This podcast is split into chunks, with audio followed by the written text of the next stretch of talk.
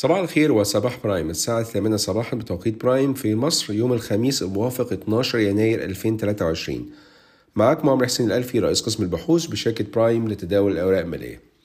بداية هنتكلم عن الخطوات الأساسية بتاعتنا وخصوصا بعد اللحظة التاريخية اللي شاهدناها بالأمس بالنسبة للجنيه المصري اللي انخفض بنسبة 14% خلال اليوم ووصل ل 32 جنيه و20 قرش للدولار الأمريكي. وده قبل ما يقلص الخسائر بتاعته للنصف تقريبا عشان ينهي اليوم بانخفاض في المية بس. في حين إن ضعف الجنيه ده المفروض يبشر بالخير بالنسبة للأصول المصرية أو يكون تأثيره إيجابي بشكل عام كان رد فعل البورصة المصرية غريب جدا.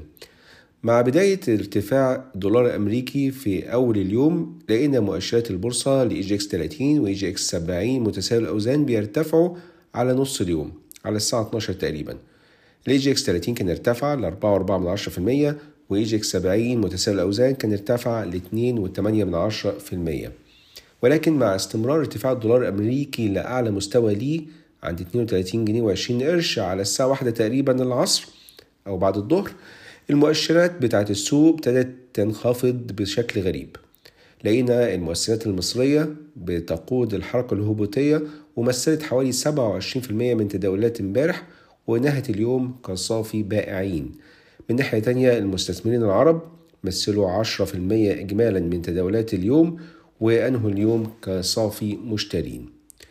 أحد التفسيرات اللي بعض المشاركين في السوق برروها بالنسبة للتراجع المفاجئ للبورصة كان ليه علاقة بطرح البنك التجاري الدولي السي اي بي لشهادة الادخار المرتفعة العائد اللي هي 22% لو هيتم صرفها شهريا و22.5% لو هيتم صرفها في نهاية المدة. والحقيقة إن الخبر ده كان معروف في اليوم اللي قبليه يعني أول امبارح. ولكن القصة بتقول إن طرح مثل هذه الشهادات هيؤثر على ربحية السي اي بي بالسلب. وخصوصا إن بيئة أسعار الفايدة في مصر حتى الآن بتعكس حوالي 20% كحد أقصى للعوائد على أذون الخزانة. ولكن إحنا بنميل للتفكير بشكل مختلف وبنبص لها من وجهة نظر مختلفة مقارنة بالافتراض الخطير اللي نظرة وجهة النظر اللي إحنا لسه كنا ذاكرينها بتفترضه وهو مع ثبات العوامل الأخرى. لأن فعلا مش كل شيء هيبقى متساوي مش هتفضل العوامل الأخرى زي ما هي. فبالتالي إحنا شايفين إن ده هيؤدي في الآخر إلى ارتفاع عوائد سندات واذون الخزانة في المستقبل. وشايفين الحقيقة إن قرار البنك التجاري الدولي هو قرار تكتيكي مش استراتيجي. وده في محاولة عشان يحمي قاعدة الودائع اللي عنده وحصته في السوق. وبالتالي تجنب إن اموال المودعين تهرب للبنك الأهلي المصري أو بنك مصر. ولكن من خلال طبعا طرح هذه الشهادات هنلقى طبعا في رأينا إن هيكون في ضغط على هامش صافي العائد بتاع البنك التجاري الدولي ولكن التأثير هيعتمد على حجم الودائع التي سيتم تخصيصها لهذه الشهادات عالية العائد. إحنا بنشير إلى إن 50% من ودائع ال CIB هي في حسابات جارية وحسابات توفير منخفضة التكلفة.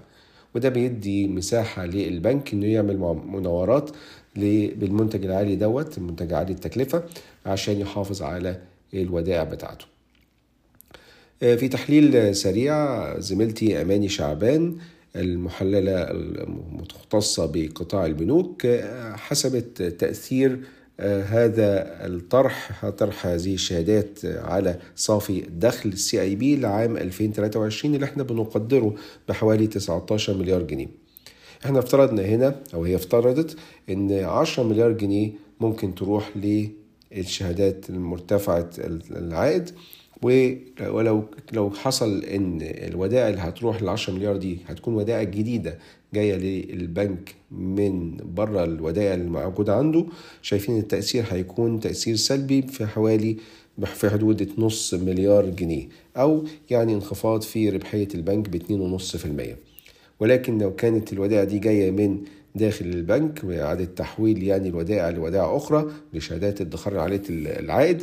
التأثير ممكن يكون مليار ومئتين مليون جنيه أو تقريبا ستة في المية في مقارنة بأرباح 2023 اللي إحنا متوقعينها. ولكن لازم نخلي بالنا من حاجة إن الشهادات ديت يعني الحد الأقصى هتوصل له هو واحد ونص سنة يعني بنتكلم 18 شهر وبالتالي ما نقدرش نبني رأي طويل الأجل على سهم من خلال مناورة قصيرة الأجل بتهدف لحماية قاعدة ودائع البنك. وعلاوة على ذلك طبعا شايفين الدولار الأمريكي قوي بيرتفع وده حاجة إيجابية بالنسبة لمركز السي اي بي وزي ما اتكلمنا عليه قبل كده في تقارير سابقة. وشايفين حقيقة إن ضعف سعره اللي شفناه بالأمس لا يمكن أن يتم تبريره بأي حال من الأحوال بالخبر بتاع شهادات الإيداع اللي عالية العائد. الجدير بالذكر إن سهم ال CIB المحلي انخفض ب 4% وتداول أكثر من 30 مليون سهم في حين إن ال GDRs في لندن ارتفعت ب 14% وتداولت 20 مليون GDR السعر الضمني اللي بنشوفه للدولار قصاد الجنيه من تداول الورقتين الماليتين بنلاقي إن دلوقتي انه انخفض تقريبا ل 30 جنيه للدولار الواحد وده متماشي مع السعر اللي شفناه في السوق امبارح. من ناحية الأخبار عندنا الحكومة المصرية قررت إن هي ترجع تاني القروض المدعمة. بالرغم طبعا من كان في اتفاق مع صندوق النقد الدولي إن هو ما يكونش في قروض مدعمة ولكن زي ما كان الاتفاق والقرارات اللي طلعت مؤخرا ان القروض المدعمة دي مش هتبقى تبع البنك المركزي ولكن هتبقى تبع الحكومة المصرية. القروض المدعمة اللي هيتم توفيرها إن شاء الله هتكون خلال الفترة القادمة تقريبا خمس سنين قادمة الحجم المتاح هيبقى 150 مليار جنيه 140 مليار جنيه منهم هيبقى عشان تمويل راس مال العامل التشغيلي و10 مليار جنيه علشان تمويل شراء المعدات والاستثمارات الرأسمالية. الفايدة اللي هتكون على المبادرة ديت هي 11% مقارنة بال 8% اللي كان تم إلغائها في نوفمبر الماضي. وتخيل إن هو ال 11% هو بعد زيادة طبعا الفايدة ب 3% فمن 8 بقت 11% من ناحية تانية أخبار الشركات شركة مصر الألمنيوم بترفع أسعار المنتجات بتاعتها أو سعر البيع بتاعها ل 94 ألف جنيه للطن الواحد وده بالإضافة إلى طبعا ضريبة قيمة مضافة 14% ابتداء من 9 يناير اللي فات. طبعا رفع أسعار المبيعات إذا كانت من شركات الألمنيوم زي مصر الألمنيوم أو حديد التسليح ناتج طبعا عن انخفاض قيمة الجنيه قصاد الدولار. دي كانت أهم الأخبار والخواطر الأساسية لينا النهاردة. شكرا لكم والسلام عليكم ورحمة الله وبركاته.